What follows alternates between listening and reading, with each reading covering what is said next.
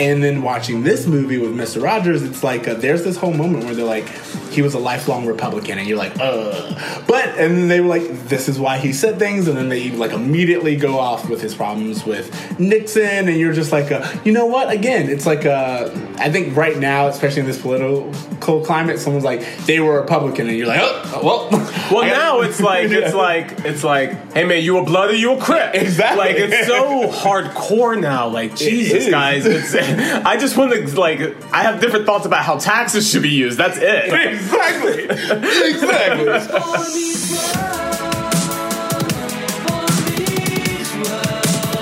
When this boy meets world. What up, bro? What up, bros? And welcome to Bruh Meets World. Well, that's Brad meets world. Your Boy Meets World fan cast. Welcome to episode 28. I'm Siege. And I'm your boy Tony Curtis. All right, and how you been? Yo, we're together right now. We're, we're, we're together Guys, again. if you're listening to this episode and you're like, hey, this doesn't sound shitty, we are in the same room right now. which usually helps. Yeah. not always. We'll find out. Uh, yeah, living on opposite sides of the country does uh, make our podcast sometimes challenging, so it's always nice when we get to do it live. Yep, do it live. Yeah, do it live. We'll do it live. All right. So uh, this episode uh, again. This episode, bruh, it was so good. Yes, you know what? I have I this is one of those episodes that I think is ingrained in my memory because of the subject matter it covers, how it covers it, um, and then the overall takeaway. I like not only does the show come back to this moment, but this is a very, very like big moment in my Boy Meets World memory. Sure, sure. Um, so, and uh, we are talking about season two, episode five, uh, titled "The Uninvited." Yeah, and uh, like you said, this was an episode that I remembered, and to me, this is like one of those pivotal Corey and Sean episodes. Yes. very much like in the same way the Cherry Bomb episode really defined their friendship. I thought that this was an episode that really defined them as a duo. Um, Exactly. and I, I so much to discuss. Let's Exactly. yeah. Yeah. All right. All right. So, um, let's start with our "Tell Me About It." Tell me about it. All right. So, Popular girl Melissa is hosting the first party of the school year, and Corey stresses over whether or not he'll be invited. Corey is relieved when he finally does score an invite, but is shocked when Sean does not. He debates the invitation and ultimately decides to attend, even if it means leaving Sean behind. However, once he arrives at the party, he learns that the invites were altered for a more parent approved guest list, aka a geek party, and Sean is still the seventh grade king of cool. First thoughts. Um, I loved it.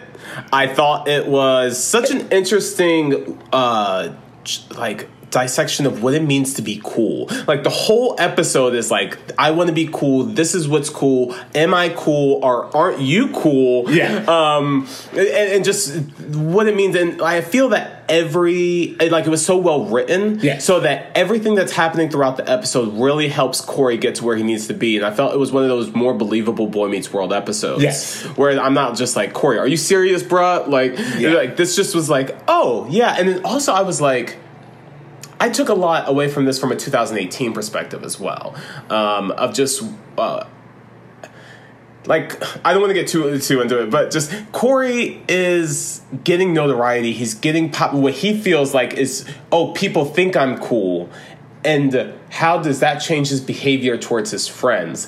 And in the age of social media, social media, I just thought that was such an interesting like concept of like you know, getting validation from people that you don't even know to try to be what you think is cool, and then away alienating yourself from people who know who you genuinely are. exactly.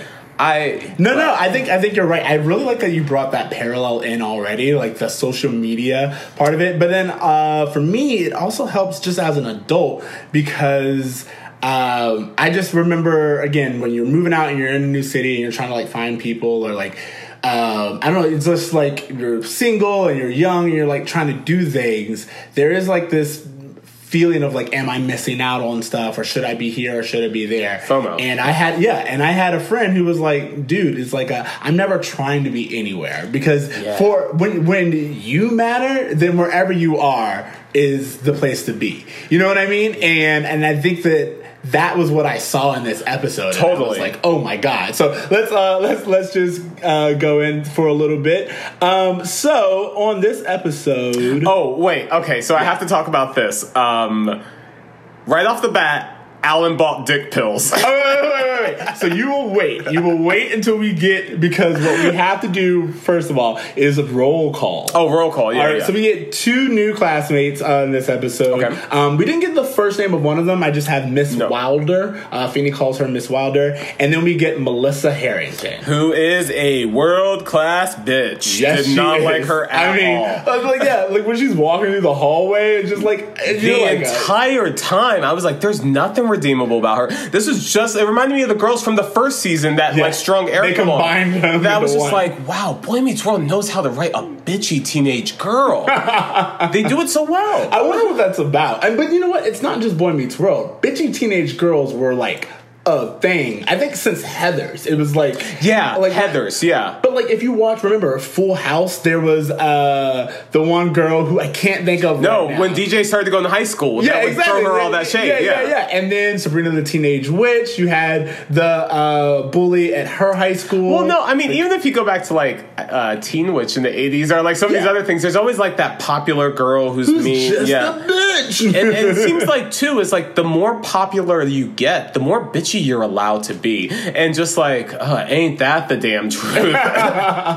Well, I don't know. I mean, I feel like I'm trying to think now if we do it a little bit differently because I do feel that I'm trying to think of just some movies where it's like a the person's popular, but that's not necessarily mean they they're, they're not inherently a bitch. You know, sometimes it's like, oh, I'm misunderstood, or like I, I, I guess I think about like like divas, like musicians divas, Oh, yeah, like yeah, yeah, and like uh again, you're going back to like media. yeah, oh yeah, and just like real life people, like uh, the Real Housewives. If you told me so and so was a bitch, I'd be like, yeah, yeah, yeah. Like- But I feel like I feel that what we're talking about are two not two different things, but it's like uh, that's two different levels of popularity. There's people who are popular and they're popular because they start drama. Just like there's that Yes. couple in high school where it's like uh everyone knows what's going on. Yeah. That's because they're always you know doing something. And then there are the people who are cool where it's like you know nothing about them Sure. and they're nice but you just don't have access to their circle So, Melissa, why is she so popular? Because to me, it seems like it's only because she's pretty. She's pretty and she's developing. This is high school. What more do you want? Like, right. even, I have to say, it's really funny because they even kind of talk about that, which I want to get into it. There's this, there's a point where she goes, Once mom and dad nixed all the guys like Sean, then none of the girls are going to show up. Since none of the girls show up, none of the regular guys come. I can't believe my parents did this to me. By the way, and you're like a, she's saying this to Corey. She insults Corey to his face continuously throughout that entire that's what got me. I was like, dude, you're like saying that he's below the regular guys to his face. He's right there. and that's why she's a bitch. It's not because she's mean. She's mean to people's faces. Like, at least have the courtesy to be mean behind do it behind my back like I'm a person. All right, but yeah, so that's Melissa, and now let's get into the episode. So you're right. I, the first note I have is Alan buys dick pills. Alan buys dick pills, and it's so funny because I know this from this episode, and really the next episode too. Um, that the content of the jokes is getting much more mature. There's so much sex in these Yeah. jokes, Yeah. And I was like, wow, we're we're second season, seventh grade, and we're getting these sex jokes. Seventh grade, and we are like there because again, Alan is just like, oh, they help me last longer. Or you're the- our endurance pills, and you're just like a. What? Because he's like, I got them for you, and you're like, oh my god, this is Viagra. Yeah. Like it's like a And I, I don't know that it was Viagra. I think it would be similar to like those little pills you see at the gas station. Yeah, exactly. Those male enhancement pills. Um, but yeah, so I just thought it was really funny how he seems to be going through this midlife crisis. You know how I feel about Alan. And uh, man, he is just the worst with it. He is well, like the he has so much insecurity, and I want to I want to start watching other '90s shows and seeing if this is how Alan is written or if this like is a cultural thing. You know what I mean? Yeah. Because like just like they just do it so much with Alan. Every scene with Alan is him being insecure in some way, shape, or form. And you're like, dude, just calm down. Like the whole point that he needs to, he's like, I'm getting old. I just turned 40. Yeah. 40 is nothing, by the way. Sure. Um, and then he's like, I just turned 40. I need to go prove myself by playing basketball with my homies, which you know Gosh, the appropriation there. Gonna go play b-ball with my homies. And No, like, you know Alan, you're not. You're back to. It was like the universe is like, nah, son. Sit because you said that, Take all that of L. blackness Yeah. took away. The powers that be felt it. but like seriously, it was a moment where I was like, okay, first of all, b-ball with my homies is we're just gonna. Yeah, I'm so glad you said that because I, I did that and then I put ro- eye rolling emojis in my notes. That's not something I could communicate to you. That was just for me. and then um like this whole needing to prove yourself and then having your back out, but then like too prideful to say you're, you're Well, one, one thing I will say in regards to like watching other 90s shows, I, I haven't gone back to specifically look for it, but I remember the men being very insecure. I remember like, think about how often like Tim Allen on The Home Improvement would just like needed to fix something and be the one who fixed something. Uncle Jesse and his hair and how important his hair was to him. That's actually really true. It's it's something that they just it was a, a, a way to make men vulnerable to an audience. I think is to ha- present them with the insecurity versus being like this macho man who fixes everything. I think for a family show, it was important to show softer sides of men, and that's how they did it. Okay, you know, honestly, it's funny that you say that because I remember seeing something that was talking about, um, maybe it was you, I don't remember, but someone was talking about home improvement and how it's actually just a show about his insecurities and about him learning to be uh, a different kind of man. Yeah. Uh, and not, you know, like he's very mo ho ho Yeah. and macho, but like you have Al, you have Wilson, you have like him raising these Sure. boys who aren't all like this picture perfect uh, Well, yeah. ideal of masculinity. So I think that I can't remember what it was, but someone was talking about that it's actually uh, as much as it has machismo on the front, it's actually really about the different ways of being a man. Yeah, and now that I mean, I didn't say that to you, but I really like that idea because everything in uh, just a sidetrack on Home Improvement for a second. Everything that uh, he encounters on the show are the f- people saying, "This is why you shouldn't be what you you are." Like with his with his wife, with his kids, with his friends, everything is just like, "No, you're you're being ridiculous. Like, Yeah. just be a person." And at the end of every episode, he's like, "Yeah, you're right. I should," you know. And so it, it becomes a trope that I think is evident on a lot of the '90s white male based sitcoms. I mean, all right, so we'll give it to you. All right, Alan, you are allowed to Yeah, yeah, to complain about your back if that's the way that we get a more He sensitive. th- no no no. Let's one real fast. the reason he throws his back out is because he was lightly tossing magazines and he threw his back out. Are you kidding me? Boy Well, so World? here's the thing. I mean, I'm not saying that that's outrageous, but I immediately was like, "Oh, dude works in a grocery store." The idea that Alan is not properly lifting with his knees is completely realistic. Yeah, I guess And I feel like it was just like he did something, and his back was like, "That was it. We're done." You know. yeah, I guess that's true. That yeah. was just that was just my thought. Yeah. Uh, but uh, at the same time, yeah, it's just like. A, but I have to admit. I'm kind of scared of that moment. I'm scared because you see it all the time in TV, and I'm kind of hoping it's like the, quicksand. what, what mo- the moment? the moment where it's like you get to an age where you did nothing. You did absolutely nothing. You toss the paper, or you Oh, like, and then you put just- on your hat, and like your back is just like done. hey, bro, I'm out. yeah, exactly. You know, there are just those moments where someone's like, "No, I'm cool," and then they do this, and they're like, "Oh my god, I can't move." And again, it's very big on TV. I've seen it a lot. Yeah. but I'm like hoping it's like quicksand, where it's like it's something that TV hypes. Yes, never- quicksand. I've never seen it in real life. exactly. So that's what I'm hoping for. yeah. Wow. Guys, quicksand. Okay. What was that John Mulaney who was like, I thought quicksand was going to be a way bigger deal than what it was.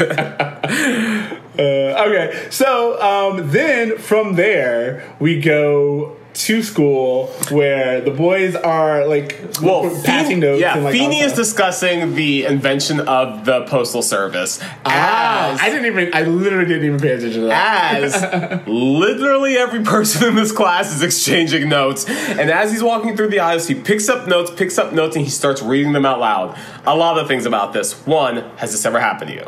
Yes. Um, not not to me personally, but I have had to. Oh, dude, I have a great story for that. Uh, I have had teachers who would like confiscate notes and then read them aloud. Uh, again, I don't think any of them were ever my notes. I actually have a box of notes from high school. I kept them for some reason, and I still have them. But uh, that. I will say, once in college, in college, I had a notebook where me and this other classmate was shit talking the professor. Like, just like, blah, blah, blah, blah, blah, blah. I left the notebook in the classroom. The next class, he read aloud everything. He didn't say whose it was, but since, you know, I owned it, he read it aloud the entire conversation back and, like, and the back and forth. And CJ that was a very CJ humbling moment. How did that make you feel? it was a very humbling moment. You're like, oh shit, this is what they mean by paper trail. but uh, yeah, very much like you, I had a notebook. I didn't actually pass notes because to me that seemed overtly obvious, as it should be to every person in this class. yeah, yeah, yeah. Um, yeah, I've had notes read. I can't remember a specific moment, but I for sure have had notes read. And I always thought I was like, I don't really think this is a cool thing for a teacher to do. Because I just feel like that kids are just in such a vulnerable place in this age that, like, if someone felt the need to pass a note, I'm going to assume it was a private I, I know. And I understand you want to teach a lesson. I don't know that this is the best way to do that. Do you think they still pass notes? Like, do do No. I would say they We have, have phones. Yeah, Yeah, exactly. no. Like, I don't understand why you would, but I was just like, I don't like, I look like- down at my watch and I have a message That's there. That's a very good point. I don't, I don't, I don't know. I didn't think anyone still wrote notes, but like that kind of makes me sad. I like yeah, yeah. And it was just kind of Again, cool. I have a box full of notes. Yeah, it's one of those things you can keep and like yeah, little doodles and like exactly. oh man. So anyway, all that happens, but like the the main point of this whole scene is that um, Feeney reads out loud that.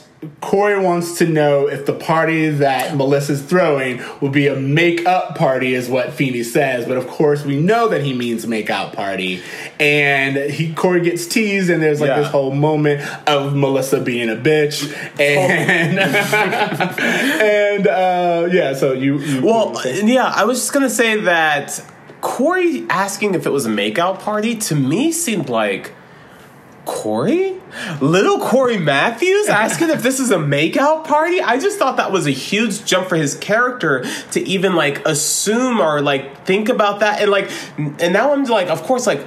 This is the age; it just makes sense. But this is one of those things that I remember Corey from first season, Yeah. who got kissed by Topanga Yeah. and was just like frozen. Well, see, I feel like it's kind of a balance of things. I feel that it's a Corey getting older and, of course, wanting to you know participate, but also Corey's filled with anxiety. Yeah. And I feel that like Corey wanting to know if it was a makeout party, quite possibly could have been him being like a. Uh, should I be worried about this? You know, you know Yeah. what I mean? Like, a, is this something that I need to prepare for? Should I go practice on my pillow? Yeah, for a I couple think it was more of that too. I think Yeah. it was more of just him like being insecure and just wondering like, am I going to be in a position where I'm going to be over my head? Which he totally was. Yeah, exactly.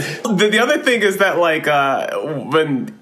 Feeney's like, oh no, he meant make out party. And then like the class starts laughing a little bit and Sean burns Corey by like being like, uh, yeah, who would invite you? Or something like that. Or like I, I don't know, don't he know, says yeah, something yeah, yeah. into it. I do remember that moment. Kind of just kind of throw to the class that Corey's kind of a nerd, which I just thought I was like, it's one of those brotherly things. Yeah, it's A, you would totally rag on your friend. Yeah, it's- it's ragging on like a it's one of those things where it's like if anyone else would have um, spoken up, like if Kenny would have just Yeah. said something to Corey in that moment, uh, Sean would have been like, "Hey, you don't get to say anything about him. I get to say something Yeah. about him." So yeah, that that's my whole uh, take from it. Yeah. But the again, what happens is Corey kind of sets it up for us that this Melissa girl is one of the most popular girls in school. She's throwing this party, and what I thought was interesting is she has not said anything about the party. We don't hear her talking and hyping up the party. Corey is the one narrating this story, and Yeah. Corey says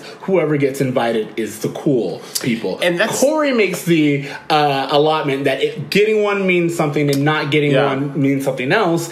And of course, us as the audience, you either choose to go along with Corey or you like, and you, you know enough about television to know that this is gonna flip on him. Sure. But what I'm just saying is, no one, not a single student, has made has labeled this the cool party. Well, I will argue that the slow motion scene when she hands out the invitation. But again, that's from his point of view. Yeah. That, that's not, again, Sean doesn't look at it that way. Corey is the one who's just like, this is such a big moment. Well, Sean is just like, yeah, go figure out why I wasn't invited. But no, no, no. And this is what I'm, I'm glad we're getting into this. For a few things, I want to I want to back up. One, that slow mo moment. At first, I was like so cheesy, but then I thought about it, and I was like, no. When you're that age, this is one of those the big moments. heart pounding moments where everything slows down. Because at that age, there's nothing more important than the world. Like, Exactly. like we as adults have so many responsibilities that we can't care about anything that much. Exactly. As a kid. And and Corey is just like his world is literally slowing down with this. Uh, so much so that he closes his eyes because it's almost too painful. And then she hands him an invitation and he immediately thinks, oh my God, we got it. But what I found very interesting about this scene is one, Corey, of course, assumes that Sean has one and he's like in his world and he thinks that yes we've made it we're on top because in his mind if he's going sean's going. And sean's automatically the better of the two of them. So you know it's kind of like this we've talked about codependency a, a little bit before on the show but i do like that they kind of hit on the fact that corey doesn't really have a self-worth. His self-worth I was going to say the self esteem to- of all the men in this episode. Because really, when you think about it, like like Alan has a ton of self esteem issues. Corey's having a ton of self esteem issues. Um, we're gonna get to Harley and Frankie and yeah. Joey.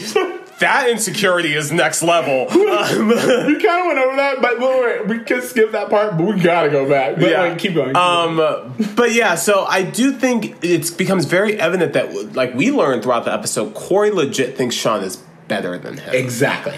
And it's it's just one of those things where it's just like sad to see that because we all felt that way about some of our friends when Yeah. we were in, in that age. Yes. and it like and it's so funny because I think Sean would assume the opposite about Corey because of his class. fe- Yes, Yeah. yes. So it's just interesting, like the perception of what cool is to different people. Yeah, so that's really important.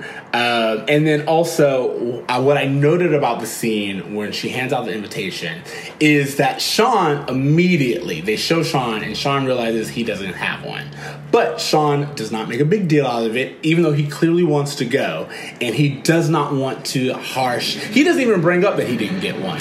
Yeah. Because Corey's like, let us go look at our invitations and bask in the sunlight. That's the only time he brings it up. Corey has this little funny moment where he's like, uh, "Class, we don't need no stinking class. We got an invite." Um, and Ben really shines. In that exactly. Uh, but, but what I'm saying is, uh, Sean understands how important this moment is to to Corey, Corey. and he does not. He doesn't want to take away from wanna- it. Yeah, Well, what are we gonna do? You're gonna go to their party. I'm not going to a party that you're not invited to. Oh, don't sweat it, Corey. I'll go grab a burger at Chubby's. And now, for me, I was like, "Whoa, that's such a big thing to show, and show so subtly." Because they don't, they don't. He doesn't bring it up. He's not like, "Hey, Corey, I didn't get an invite," or, uh, Which I imagine Corey would have been to Sean. "Oh yeah, exactly." What I'm saying is, almost all of this comes from Corey pushing. Corey's like, "We got an invite." No, I didn't get an invite. Um, Corey's like, "Well, there must be some mistake. Let it go." Um, do you want me to talk to her?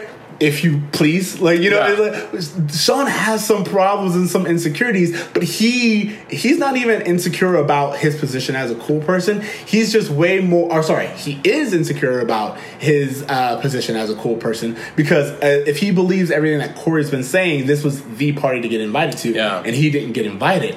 But Sean doesn't go like Corey and it's like, why didn't I get invited? What's going on? Sean's just like, that's the way it, it goes. You don't get invited to every Yeah. party. And he doesn't want to take away from Corey's moment. And again, it's just like, oh God, their relationship is so precious. Sure. and I just think it's just one of those moments where you really see how much Sean loves Corey. Exactly. And That's and, what I and that's something I got throughout the entire episode. Even like not to jump to the end, but like Sean is really willing to ditch anyone for his for his friend at Yeah. the moment's notice, Yeah. and I thought that was just really good. Um, we need to go back and Okay, so yeah, we missed this part. There's So- this part where it's kind of, for some reason, I guess like either either filler or like they didn't really have much for like the B story uh, with Alan in his back because we get these little snippets of Harley. What do you want to call their and gang? Frankie. We need a name for their gang. Yeah, I don't know Uh, because they're kind of like like this weird like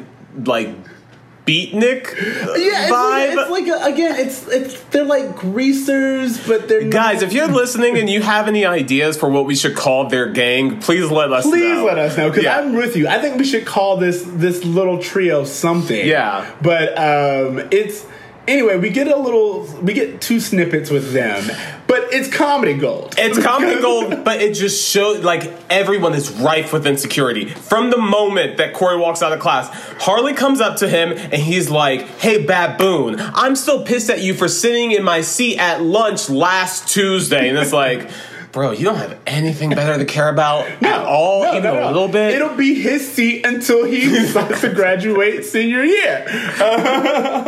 Um, all right, so yeah. Wait, wait, wait, wait, wait. But then we get to Frankie. Everybody knows it's always been Harley's chair. It's always going to be Harley's chair every year that he's a senior. Ain't that right, Frankie? What are you saying? I like my sister? This is the second time that we've had an encounter between Joey and Frankie where, for no reason, Frankie just spouts out the most wild, insecure issues. And this time, Joey actually supports it by saying, Oh no, but I do think your family is quite close. Which makes me revisit the whole, What are you saying? I, that I'm gay? Well, again, I think what's what's really interesting about this, and you and I will like continue to do this every time because I feel like we are going to get a lot like this ongoing story arc that like when it was broken into pieces no one noticed but i'm really starting to see things and what i'm saying about that is with frankie and joey frankie is clearly like this very sensitive individual who lets little pieces of himself out but frank uh, so joey's uh, very sensitive to Yeah. Frankie's plight. He's never like he doesn't mock him and he doesn't fear him. He's just almost always like, no, no, no, I'm not like he's like it's not a bad thing. Can I can I be a hundred with you? Yeah, yeah. I think jo- I think Joey's an amazing friend. oh yeah, absolutely. He cares so much about Frankie and Harley. Like, I don't even think he's a bad person. I think he's just trying to be a, good to his friends. Yeah. So I don't even like think of him as a thug. Like Harley is is more the thug, but Frankie and Joey they just don't have better role Well, models. Harley, yeah, exactly. Harley's the thug. Harley's the problem maker. Frankie's the muscle, but he's also just the muscle because he's that big in high school. and that's all it is. It was just his plight. He doesn't even want to do it. and Joey's just there for support. And I love, I love it because it's this thing. Where, where go? I was gonna say Joey and Frankie remind me of you know how you're in school and you learn how like um, some fish live off of Yes, other fish, yes, but yes. they help eat the bacteria, like they help each other. That's- Symbiotic relationship. Yes. Yeah, yeah, yeah. yeah. Joey and Frankie. I, I agree. I think it's it's really funny to like see them, and I feel that we'll have to watch it. But I think they even kind of make a joke like they're the Corey and Sean Of the whole- underworld, Yeah, yeah, yeah. of the underworld. And I think that's what it is. They really are. They have this very supportive friendship. A hundred percent. That uh, is is from a place of nothing but love. And I really, really like that. And again, it's a really funny joke where he's just like, I'm just saying your family's a little close. yeah, I, I really do think that both of these guys show that how important mental health is as well. Like, because like you have Frankie obviously dealing with some really like issues at home, and then you also have old ass Harley, um, who. By the way, probably needs some of Mr. Matthews' vitamins because he's clearly taking out some ED issues on these children. Very possible, yeah. He is way too old for this school. I just want to throw that out there one more time. I feel like he is a always say this. full-grown adult. okay. Uh, moving on. Moving on. We, we go to the cafeteria. And, all right, so I've kind of mentioned this before, but again, this will be my section called Turn On by Mr. Turner. Oh, because yeah. this scene, I, I promise you. So when I see Mr. Turner, usually I'm not always just like gaga over him because the, the dude's an actor and it's whatever. But there are moments where they give this man a scene and I'm just like, I- what was I supposed to do with that? I wrote down Mr. Turner's soda machine move was so damn sexy. that it was. It was. I was like, "Fuck, this guy's cool."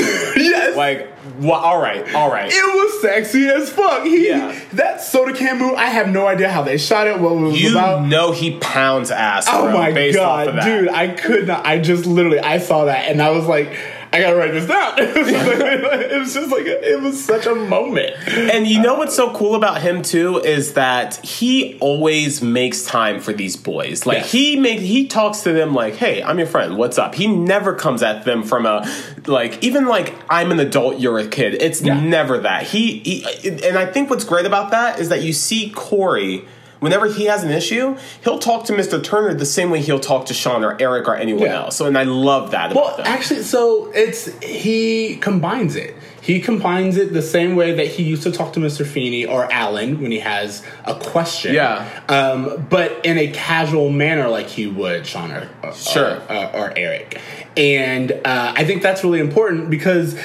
Mr. Turner is brought in to get. It's kind of messed up that he's kind of there to be a father figure to Corey. well, he ends up being one for Sean. I know, but he's but, but like again he is taking storylines away from Alan, exactly. which I'm fine with. Again, it's like a, "Ugh, I can't really say that I have a problem with it because Like, by the way, did you realize Morgan wasn't in this episode? Nope, didn't at all, and you were fine with it. I, I also I made a note that it's like I like how we're using the family. We use the family for just the right amounts, just for what we need. They get a little storyline, and and that's it. That's all we need. Yeah, this is a balance that works. Yeah. And- so it's uh but anyway, um he comes and he gives Corey advice, and it's really funny because they do that whole thing, uh, kind of like what they did last episode, where it's like, well, if I had done to me what you had done to me, you know? Yeah, yeah. Where he's just kind of like this point where he's like, uh, well, it seems like you already made up your mind, so why are you even coming to me for advice? Well, what I will say is that I felt that Corey was really articulate with his emotions when he was talking to Mr. Turner because he was like,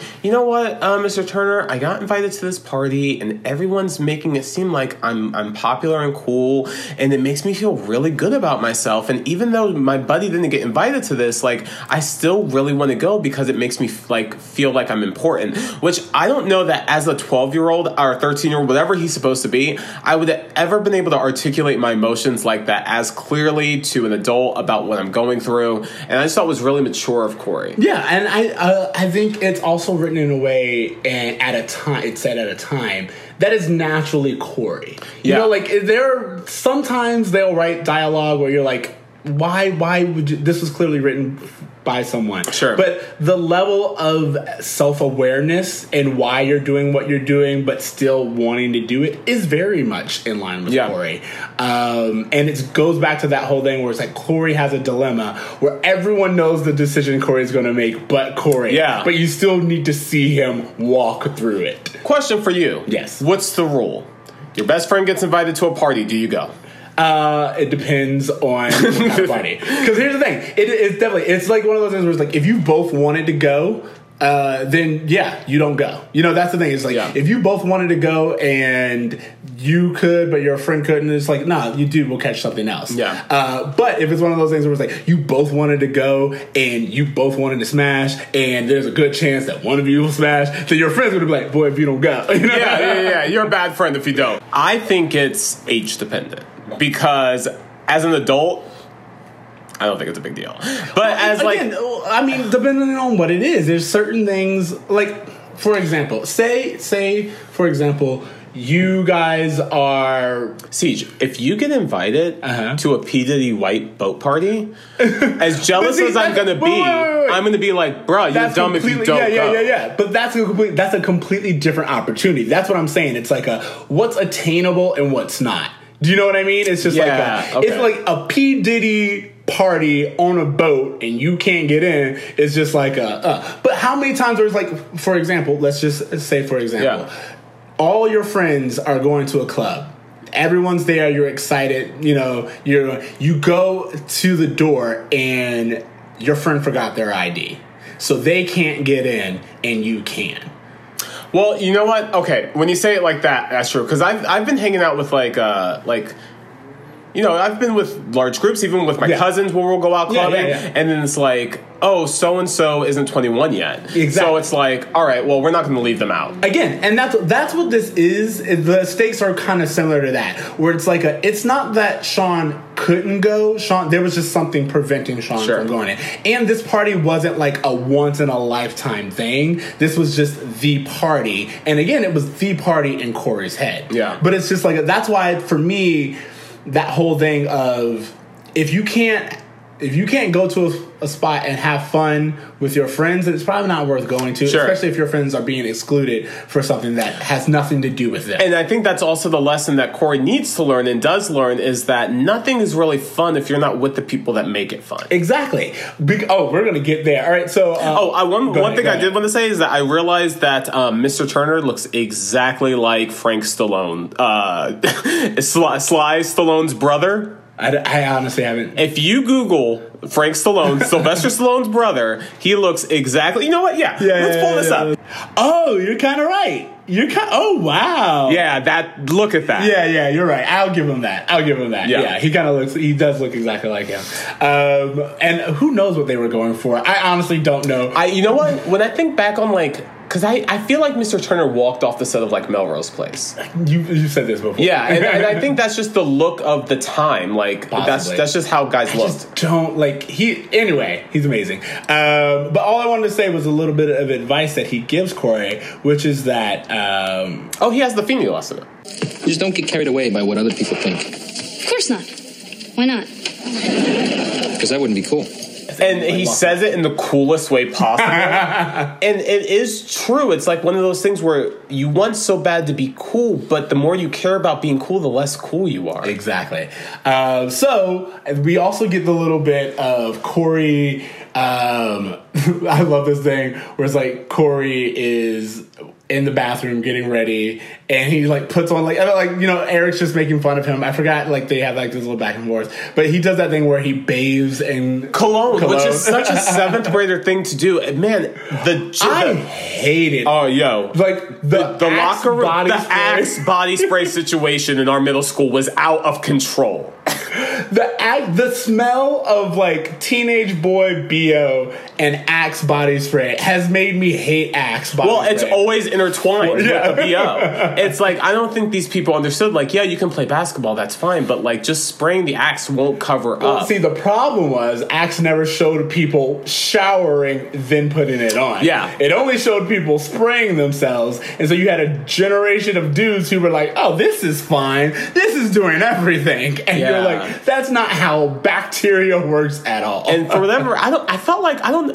When did Axe come out? Because it feels like it came out just as we were coming. It did. Like Axe came out for us, for Yeah. our age, and it was like big from sixth grade to like twelfth grade. Uh, and so it was literally our generation, and I feel I don't know how girls touched a single guy during that era because We're really sorry, ladies. We didn't know. We didn't know. Bo and Axe body spray is just to this day I hate it Siege, so much. siege. Hand on the Bible.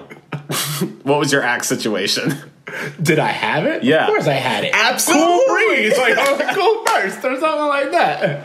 did I have? Of course. But did I did I move on at like and, and age appropriately? Yeah. well, like I think probably before. I'm trying to think. So honestly, I, I think it was. I, I'm pretty sure it was uh, junior year when I played football, and again, just the smell of the locker rooms and that combination made me be like, never again. like, And there was also that thing when you were that age where you didn't know the difference between good cologne and bad cologne, where I literally would just go to the CVS and grab like a two liter Brut. really, Brut? You should be ashamed of I, yourself. I didn't know. I think I saw like I went into a bathroom and I saw a guy had it and I was like, oh, that's what cologne is. Like I just didn't You know, know. Honestly, at 16, I take it back. It had to be uh, at 16 because uh, I worked at a, a bathroom va- valet and they had all the cologne, so I got the little bottle of Curve.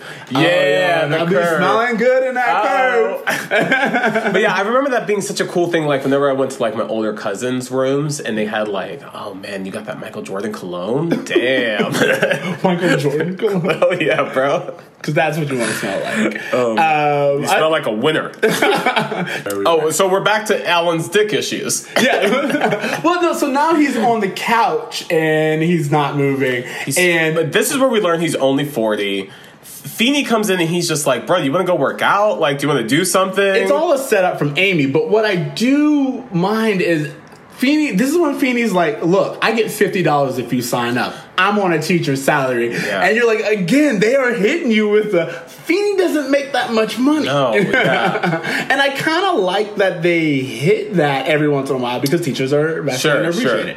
And you know what? It, I just. I think I would be able to look the other way if they just had a different house. Like, to me, just like even like Roseanne level house, like would be more realistic to me. Um, you know, it's more of the exterior. It's the exterior shot because it wouldn't make sense for Feeney to have a house that's super nice either. I I don't know. Yeah, I mean, but again, my whole thing is my all my theory is they got these houses back when the housing market was Sure, in their sure, favor, sure. and they've just ridden it out. Can we talk about how Corey walks in on Amy trying to get Alan Yes, off the and couch? she's like, it's not even dark yet. Another sex joke. Like he he walks in and makes a joke about his parents fucking, and then it's just like, oh, by the way, I got invited to a party, guys. yeah, well, I do like um, Amy's like she said something along the lines of again, Amy being the good parent. Yeah. she's just like, a who? Where's this party that I know nothing about? And I'm like, yes, you know what? Amy parenting points. Amy gets all the parenting points because on when later on when Corey's on the way to his party,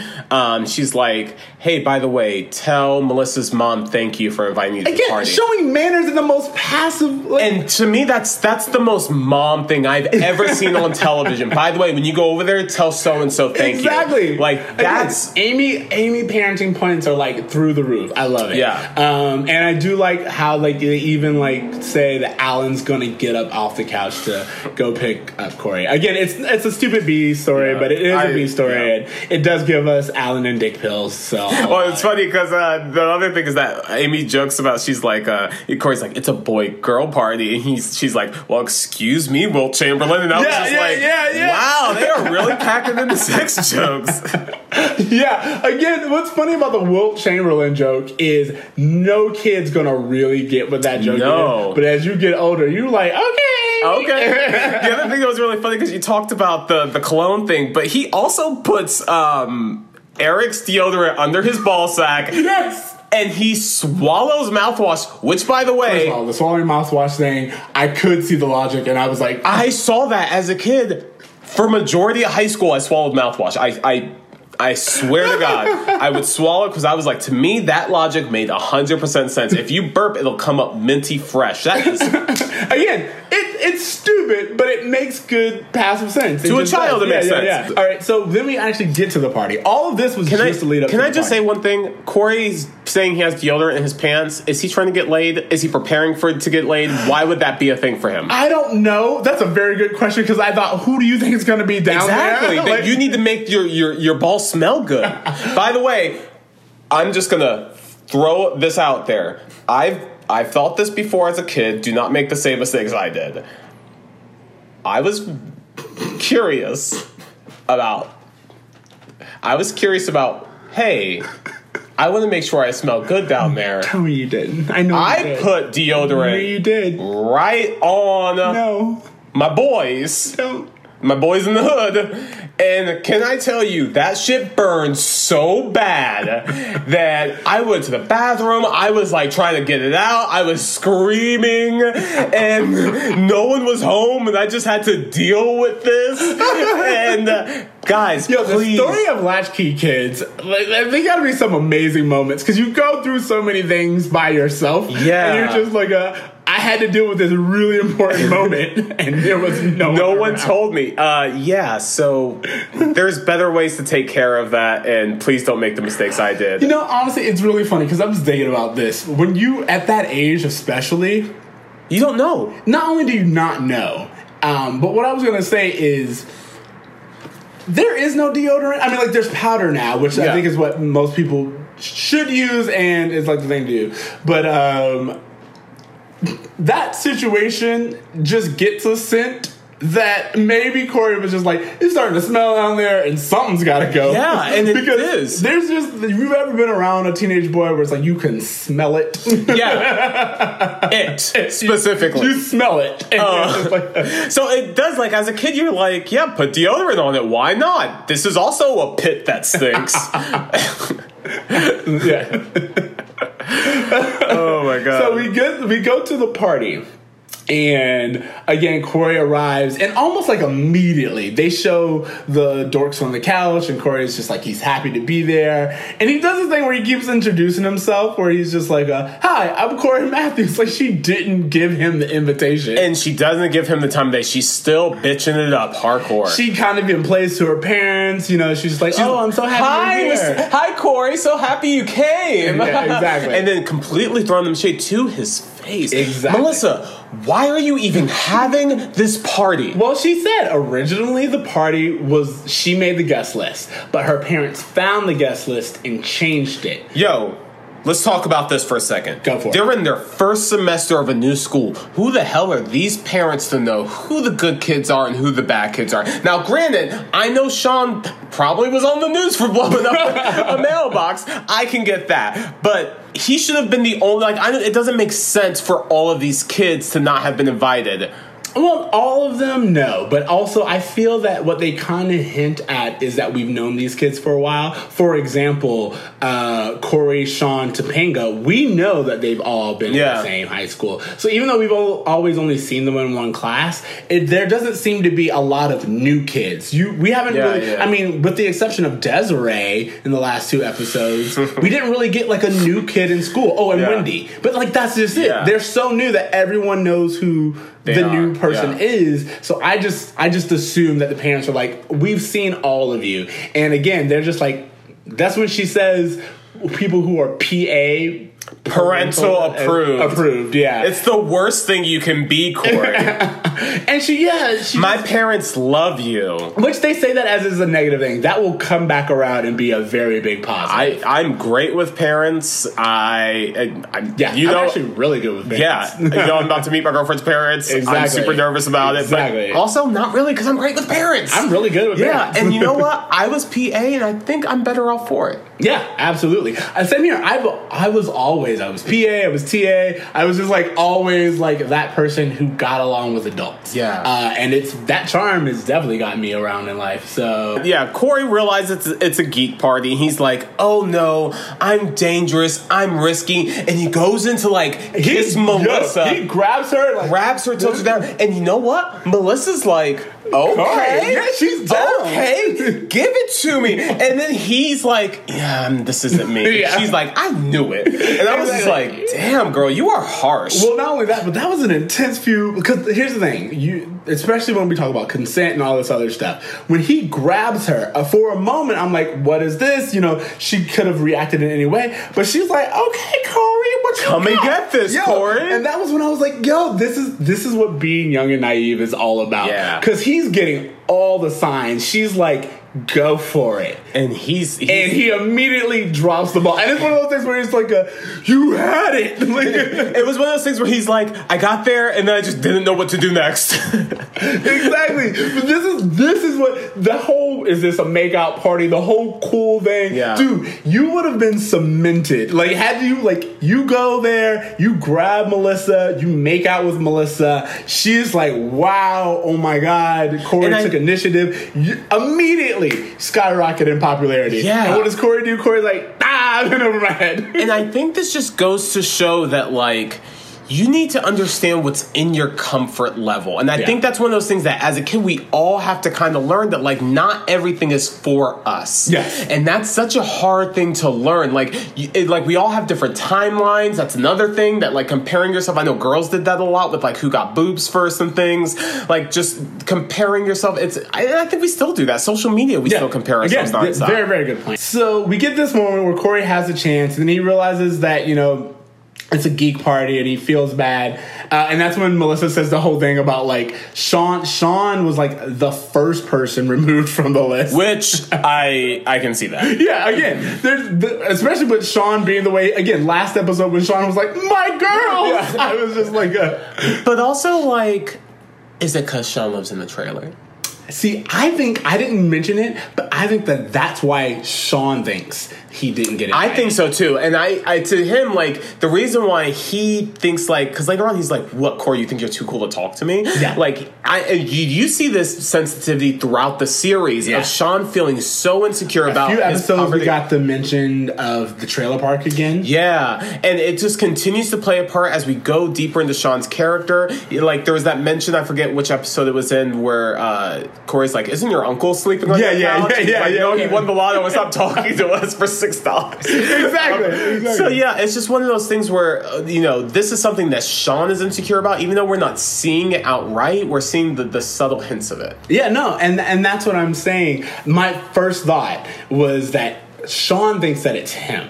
Sean actually does think, oh, I'm not good enough. Corey again has his perfect life, has the house, has all this other stuff, Has the family. and I'm going to be left behind Yeah. because I don't have it. I don't have those things. And typically, what we what we would have seen from Sean is this whole thing of him being insecure about losing Corey, losing his family. But instead, we again just continue to see him be so supportive of Corey, even though he's continuously being a jackass to Sean. Exactly. And, and and I think it's it's one of those things to where Corey, we forgive Corey because Corey's oblivious. You know He's what I mean? learning. He doesn't is know what he doesn't he know. really doesn't. He doesn't see it. And the thing about Corey is, once he does see it, he completely behaves differently. You know what I'm saying? He he he tries to do better. Sure. but.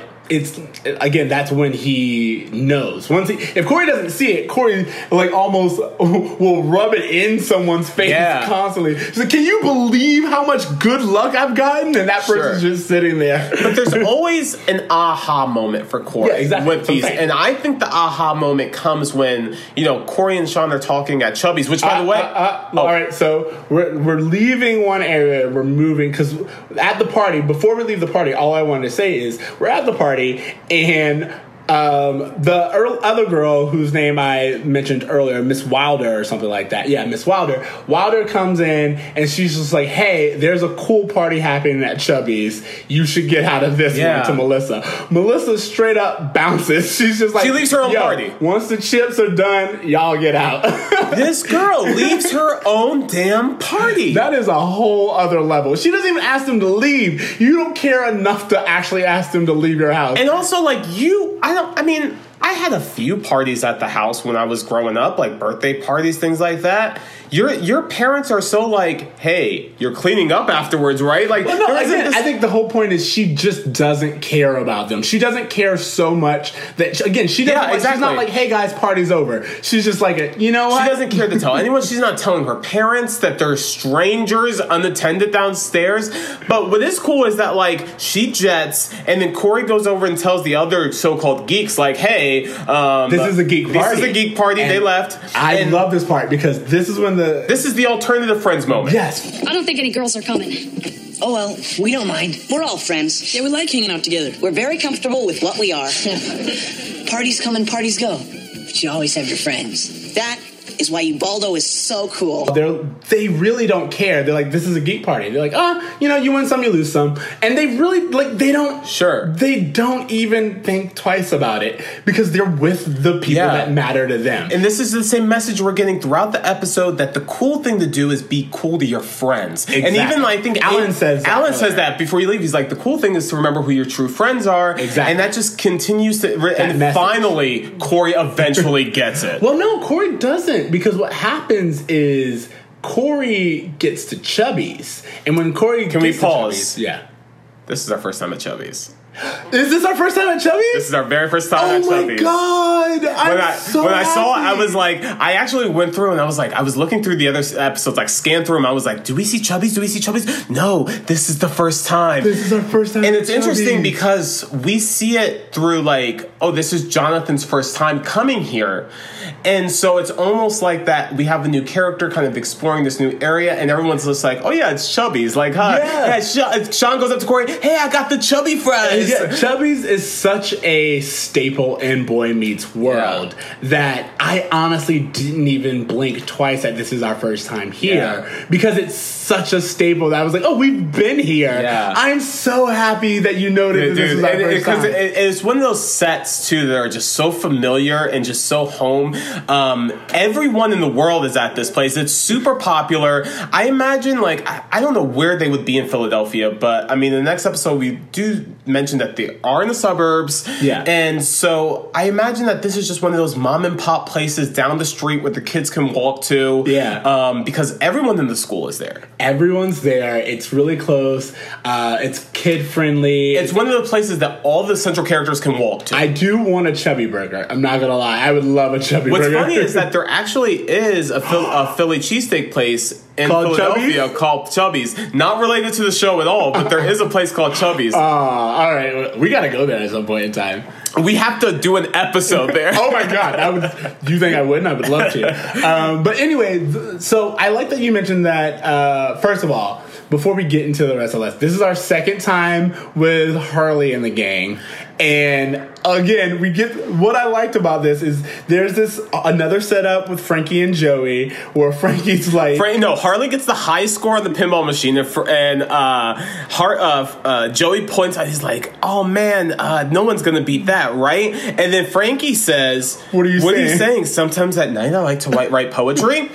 this is where I paused. yeah. Because, bro, we learned that Frankie does like to write poetry. So, So from everything else, does this mean that? that- he has incestuous thoughts about his sister? Is he gay? All of these things are now possibilities because the this one thing is hundred percent Exactly. true. And what we should look at is how many of the other things actually come to pass. And that way we can do like a ratio. Well, I will say I don't think Frankie ends up having a sister. He has a sister the way Sean had a sister because we never. No, no. What I'm just saying is like we not not necessarily that, but to put weight on the sister and the gay thing, we have to look at what else uh, Frankie says in the future and how likely those are. Well- because this, that moment where he's like, uh, but th- wait, wait, wait. All I want to say is this is goes back to Joey being so supportive. Yeah. Because Joey goes right into it. He's like, no, I'm not saying that, but like I'm interested. Are they Poetry. soliloquies? Are they sonnets? You know, just Let's talk about it. I think I'm really proud of you, bro. and I just like again, I love it so much. It was that was a great moment for me. Guys, Okay. please let us know. Do you think he ha- he has a crush on his sister? Is he gay, guys? You don't have the answer, Sway. So moving on, Moving on. we go to uh, as we said. Corey goes to Chubby's because that's where this party is. Uh, and when he gets there, Mr. Turner's there. He's there for the very first time. Yeah. Uh, again, he they he kind of mentions that he came in to just kind of check it out, but like there uh, like a whole crowd came in all of a scene, sudden. yeah. It's a mob scene. Um, and then he does two things. One, he's like, "Oh, you remember that party? I made the wrong decision." So I like that. A Corey owns up to it. He's like, Learns. "I made the wrong decision," and then immediately after, Mr. Turner's like, "Yeah, I knew you would." I knew- you don't listen to me in class. I knew you wouldn't listen to me in life. I loved that line. And that I was a love great it. line. Like Mr. Turner was like, "Fuck him. I'm gonna let him make this mistake." Yeah, well, well, what he did was he was about to leave Yeah. once he saw. He's like, Sean's here, and he's like, Sean's in the center of the group Corey didn't feel like he was good enough to go up to his best friend. because Corey's extremely insecure, and to Corey, because he again he made a big deal about the party, and he said that it was a cool party. All of that was Corey. Yeah. So when you take that. Corey gets to where the actual cool party is and he removes himself because again, Corey's doing all of this manipulation. No one has told Corey you're not cool or you're not good enough. Uh, but I- what I do love is that's when he goes, "I'm a geek," and like the whole place gets quiet. He's like, "Oh, like you didn't know."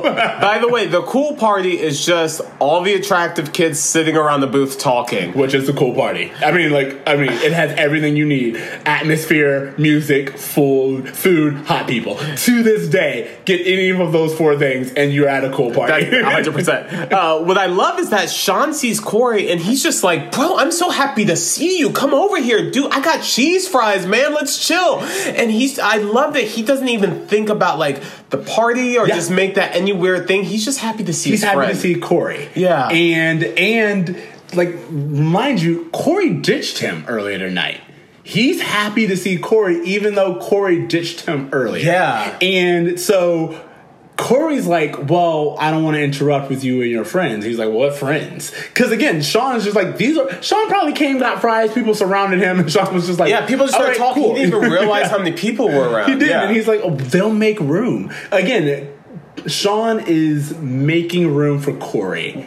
And Corey did not do the same at first for Sean. No. Um, because if we're being honest, he was competing with Sean. Yeah. And he thought he had a one up, but now that he saw that he was actually a step behind, he just can't he can't even accept that. yeah. To Corey, it's all or nothing.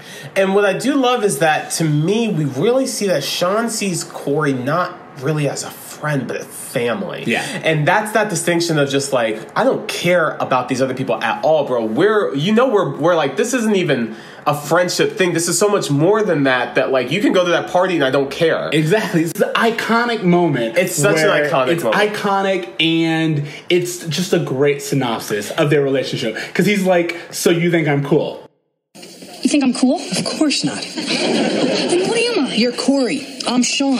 Just like it's always been. What else do you need to know? And I feel like we saw a small version of this in the previous season, like where there was like that you're Corey, I'm Sean, we're friends, that's always how it's gonna be. And we'll continue to kind of see that throughout the show because whenever there's that Corey and Sean having like a riff in their friendship episode, there's that moment where they're like, hey, we're being dumb. Let's remember like you're you, like we're each other's people. Yeah. So I just love how it always comes back to that and that they have this just like eternal friendship that can't break no matter what's coming along. Well, it's not just that. I think it's a good lesson of that. We're, I'm not really sure that Corey gets, but they still the show says it, which is like, don't try to be, because Sean's like.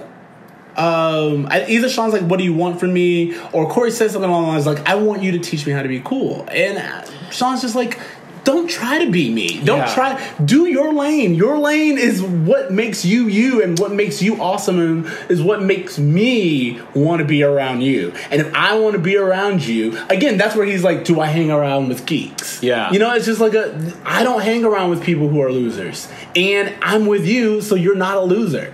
And again, I'm not sure if Corey really gets that this episode, but it is something that the show says, and I think it's another lesson that as adults we need to remember more of. It's just like your friend could be doing better than you, but if your friend's your friend, that doesn't matter. Like, why are you making it a competition? Yeah. And at the same time, if you're doing better than your other friend, don't forget where you came from. And that again, that's kind of that social media thing where like you see your friends traveling, you see your friends doing all these things, getting promotions and all these stuff, and you just feel like you're left behind and you feel like you're less than. You feel like you have to compare yourself. You feel like people are judging you when no one's thinking about any of that. I live in LA. I know these feelings on a regular. it's it's just so symbolic, I think, to what we experience in that in that realm. Um, question for you: yes.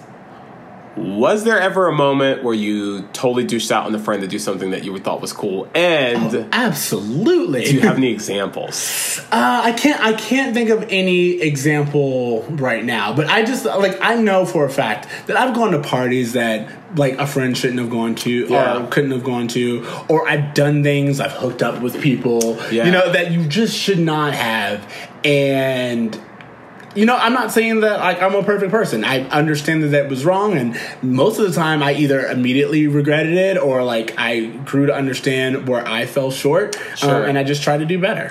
I, you know, for me, when I really think back at it, um, the way I did this was when other people weren't around, I would talk shit about them. I was ah. really bad, and not really like serious. Like it would be jokes, but it would be my way of just like slowly, like quiet, like low key undermining them, affecting the way other people thought of that person. Because to me, I thought that person was like super cool, or I thought that person had something that I didn't have. I have an exact example about this in high school, but I'm not going to say it. I will tell you, and it's it deals with you and Reed, but I'm not oh. going to say anything on air because we're Wow. Not doing that. but at the exact same time, either way, yeah, I I understand that. I my whole thing, like just with that, I don't try to. I learned early on that when you do that, when you like try to undermine a friend or bad talk someone, it just looks bad on you. Oh, yeah. especially if people don't bite into it. Yeah. you know, what? like I mean, even if they do it, they still they still think that about you. But if they don't bite into it, it's even worse. Sure. And so because of that, I've honestly like to this day, I don't say anything about you that I won't say to your face. Now, don't get me wrong, there are plenty of times where I was like, I never thought I would have to say this to your Yeah, face. yeah, yeah. But now that you've called me on it, yeah, let's have this conversation. Sure. but yeah, it would be that thing where I wouldn't initiate it, but as soon as I heard someone say like talk shit about one person, I would just drop in that joke. Uh huh. And and you're right. It's like when you get a laugh, you're just like, all right, I you know. Mission accomplished. Yeah. But when you don't, and you're just, or have you ever been around like a, a group of friends and like someone just keeps bringing up someone else who's not even Yes. there, and it's just like, you're, Dude, dude, this let it person go. is obsessed. Yeah, like they exactly. keep bringing this person up Exactly. over and over again. I was thinking Mean Girls, where it's like she's like, I could hear people get tired of me bringing it up, but I couldn't stop. Stop. And that's the thing. It's like you word become vomit. like you get enjoyment from like talking shit about someone else. You become addicted to that negativity. Exactly. And it just becomes so evident. my best friend when we moved here uh, one of the really big challenges that we had was when we first moved to LA he had a job and he was traveling and he was like he had money because he had a job Yeah. and all this other stuff and I was stuck in the house unemployed and you know just like not doing anything. And it created this rift between us. Yeah. because there was like a this jealousy of me being like a, oh you have everything. Things are going well for you. I'm struggling. And kind of undermining his accomplishments and his happiness. Yeah. uh, because i wasn't getting anything and because i didn't feel uh, secure enough. And we actually had one of these moments where he was like dude i love you. And he's like i'm here for you. You're the one who's pushing me away. I don't have anything to do about this i'm not competing with you Sure. i've never tried to compete with you. That's all coming from you. And I had to own up to that and be like, you're right. You've never once been like a, oh, uh, this is me against you. No, that was all from my Um, most of the time, whenever I have like shit like that with my friends, where there's that comparison, there's that competition, it's always from me projecting my own insecurities on other people. Yeah, exactly. Uh, and so I, we got into deep, but this is, Yeah. I mean, I think this is a, this is a great episode for that very reason. Yeah. It brings up very realistic, very contemporary things. 100%. All right, so let's do this little bumper where Alan. Uh, Where Amy basically buys some very conservative lingerie, whispers in Alan's ear, "Hey, we can do anal." Dude, I haven't- they do anal. She Yeah, that's what she says. She's like, "We can do anal," and then he immediately hops off the, knowing that he has that vitamin, that vitamin dick in him, that he would jump off the couch for it, and I that's exactly what he not. does. I literally, to my mind, I was like, what could she buy? They do anal. they do, well, first of all, they do anal because there's no other else, and he goes, we could do it twice. So Yeah, he's trying to get in that brown. You know what? I'm happy for them. They have a very loving man. and he grabs the dick pills on his way up as if to say like oh yeah we're gonna go all night dude i got 60 pills in this thing yeah, they get some. I mean, again, I I have a lot to say about their marriage and their dynamic, but they definitely love each other, and, they- Alan smashes. yeah, yeah boom boom boom, boom, boom, boom. Okay, uh, so bro moment. Did you have one? i think the bro moment would be how much of a bitch this girl was to literally everyone and everyone just allowed it because of how attractive she was. To me that drove me off the damn wall. Corey why do you think this girl is so cool? Like she is not cool to anyone in the episode not even her friends. Like she even says to like a, a girl who's like kind of her friend in the beginning she's like uh yeah you hope you get an invitation. Yeah. Just like wow like this girl needs to go away. Well, I mean, we don't see much of her. After No, no, no, but um, my honestly, my bra moment, the moment that like holds up and um, it, it kind of tied into the Feeney lesson for me, which is this whole idea, as you said, with the social media thing of know who your friends are, Yeah. even when you make it big. That was one of those things where I was like, not only is this the lesson of the episode, but it does a really good job at being just timeless. It's it's a one where it's like a you look at it now and with followers and projects and all this other stuff, uh, getting older, fame, family, all this Social influence. It's just like Yeah. yeah. It it it means something, but the only way that you're really cool is when you don't forget the people. Yeah, and that's what I have written as like my Feeney lesson was what uh, Turner said to Corey about you know it's don't, don't get carried away with what other people think because that wouldn't be cool. exactly. Okay, so uh, grades. What are you giving this one? Yo, son, I'm giving this episode an A. Oh, you're gonna give it an A. I'm giving this episode an A. I think that this was solid writing. I thought the episode moved along. I was never like, I, you know what? But B plus. see, I was gonna give it a B plus, and you made me no, feel bad. But no, because of Alan. Alan's the reason why this episode got a B Alan, plus. Alan. Here's the thing, Alan, and also the Harley gang stuff. It doesn't really have like it's a, a place. It's great. I think it's good, but it's just unnecessary. Yeah, and uh, It's one of those things where it's like if this was a Netflix show, it, that stuff could have been cut. And we could have just gotten like a 20 minute episode, Yeah. uh, instead of like that filler part. But uh, I do, I do like this. But what I will say, the thing that really connects those B and C stories to Corey it's is the insecurity. in male insecurity. I just agree. Prolific and causing damage left and right to everyone in these people's lives. When will men step up, Siege? We're still trying to figure that out. All right. So are you are you giving it a B plus or B plus. No, yeah, I read it. B plus. Two B pluses. All right. Um. So that is the episode. Heyo. Thank. Uh, God, this was a good one. I really liked it. I love this episode. I really, I really liked Yeah. it. I really liked this episode. I like where we go with this. Um, all right. So homework. Do you have any homework? Yeah, sure. Um, I have uh, an album that I found that I'm really enjoying, and it is currently by an artist by the name of Priscilla Renea, and it's called Colored. And um, it's so interesting because she's a, a black woman artist, but she does like kind of country, and she's from Florida, which I really liked. And like, I hear the Florida influence of like these kind of like you know, because we grew up in Florida and we had a lot of country influence, and Yeah. you hear that in her music a lot. Um, and I just never heard like a black woman's take on country before, and I just thought it was so interesting. Not the whole album is that like there's so many varieties of genres that she plays around with, but specifically like this was something I thought that was super interesting. So Yeah. um, just the, it's it's one of those things where um, even as black people, we often feel like black is one thing, and I love it when black people come and be like, "No, black can be anything." Yeah, yeah. I mean, like my brother, he's Puerto Rican, not black, but he literally messaged me the other day from the Brett Eldredge concert. Yeah. and like me and him were like singing along, and like, oh my god, I love this song. And Yeah. yeah, there, it's a it's a thing where it's like a. A lot of people don't expect me to know as much country as I do and to like as much country. Yeah. I remember Reba McEntire before I remember Cher. Like I'm just saying, like if Yeah. I'm being very honest, I knew more about Reba, and I think I've said this before. One of my first karaoke songs was "Achy Breaky Heart." Uh, Achy Breaky Heart was a sensation, bro. 94 nonstop.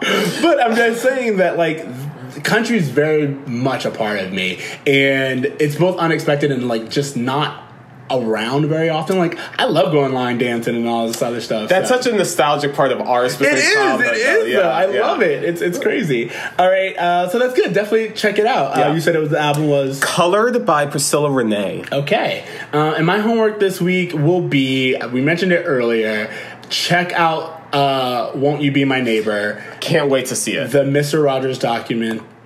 Documentary? I don't know why I like I doc, documentary. Yeah. Uh, but anyway, check it out. It is all the fields. And again, it really ties back into this episode's theme of being yourself uh, Yeah. and all that means uh, emotionally, physically, just appreciating who you are at this moment. Yeah. Uh, and definitely check it out. You will not be disappointed uh, and you will cry. I'm preparing for you it. will cry. Okay, so that is our episode. Uh, thank you guys so much for listening uh, to Bruh Meets World. Remember, you can find us on Spotify, iTunes, Stitcher, and YouTube. Make sure to leave us ratings. I've read a few of the ratings that make me happy. Uh, we've gotten a few. Keep doing that. We can always use more. Yep. And uh, you know, next week I will read from the mailbag because we've gotten some. Yay, yeah. So- also, guys, please remember to send us your suggestions for the gang, uh, Yeah, Harley's gang. gang We really need some gang names. Yeah, we need gang names. Yeah.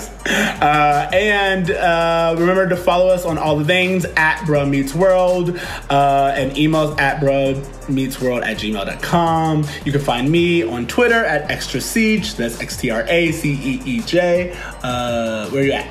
You can find me on Instagram at a braver me. Um, you can also just like you know. Hit me up. How? Just, just like, just, just like, call me. Like, it's fine. Just call me. Find Yeah. my number. Stalk Yeah. me. Please, guys, do an internet search of me. Really dive deep. You're gonna find some things that are gonna be shocking, and I'm 100% okay with it. You're gonna get a Swimfan, and A, I will love it because Swimfan the movie is underrated, and then B, Guys, my Xanga and MySpace are still active. Go out there, find those I had gems. My Xanga uh, removed. Did they remove No, no, no. They removed it from me because like. I found um, like an old one of those quizzes, which I found out is just so people can get all your information. 100%. and I was like, "Yo, take that down." And These are like- all passwords. Yeah, yeah, yeah, yeah, exactly. And they were like, "Take that down," and I was like, uh, uh, "I don't remember that password." They're like, "Well, we can remove all of it," and I was like, "All right, yeah, do that." And then like immediately, I was like, "Wait, can you like just?" Reset it or something and she was like i already deleted it bro. I was like dude that quick? She was like yeah it's gone.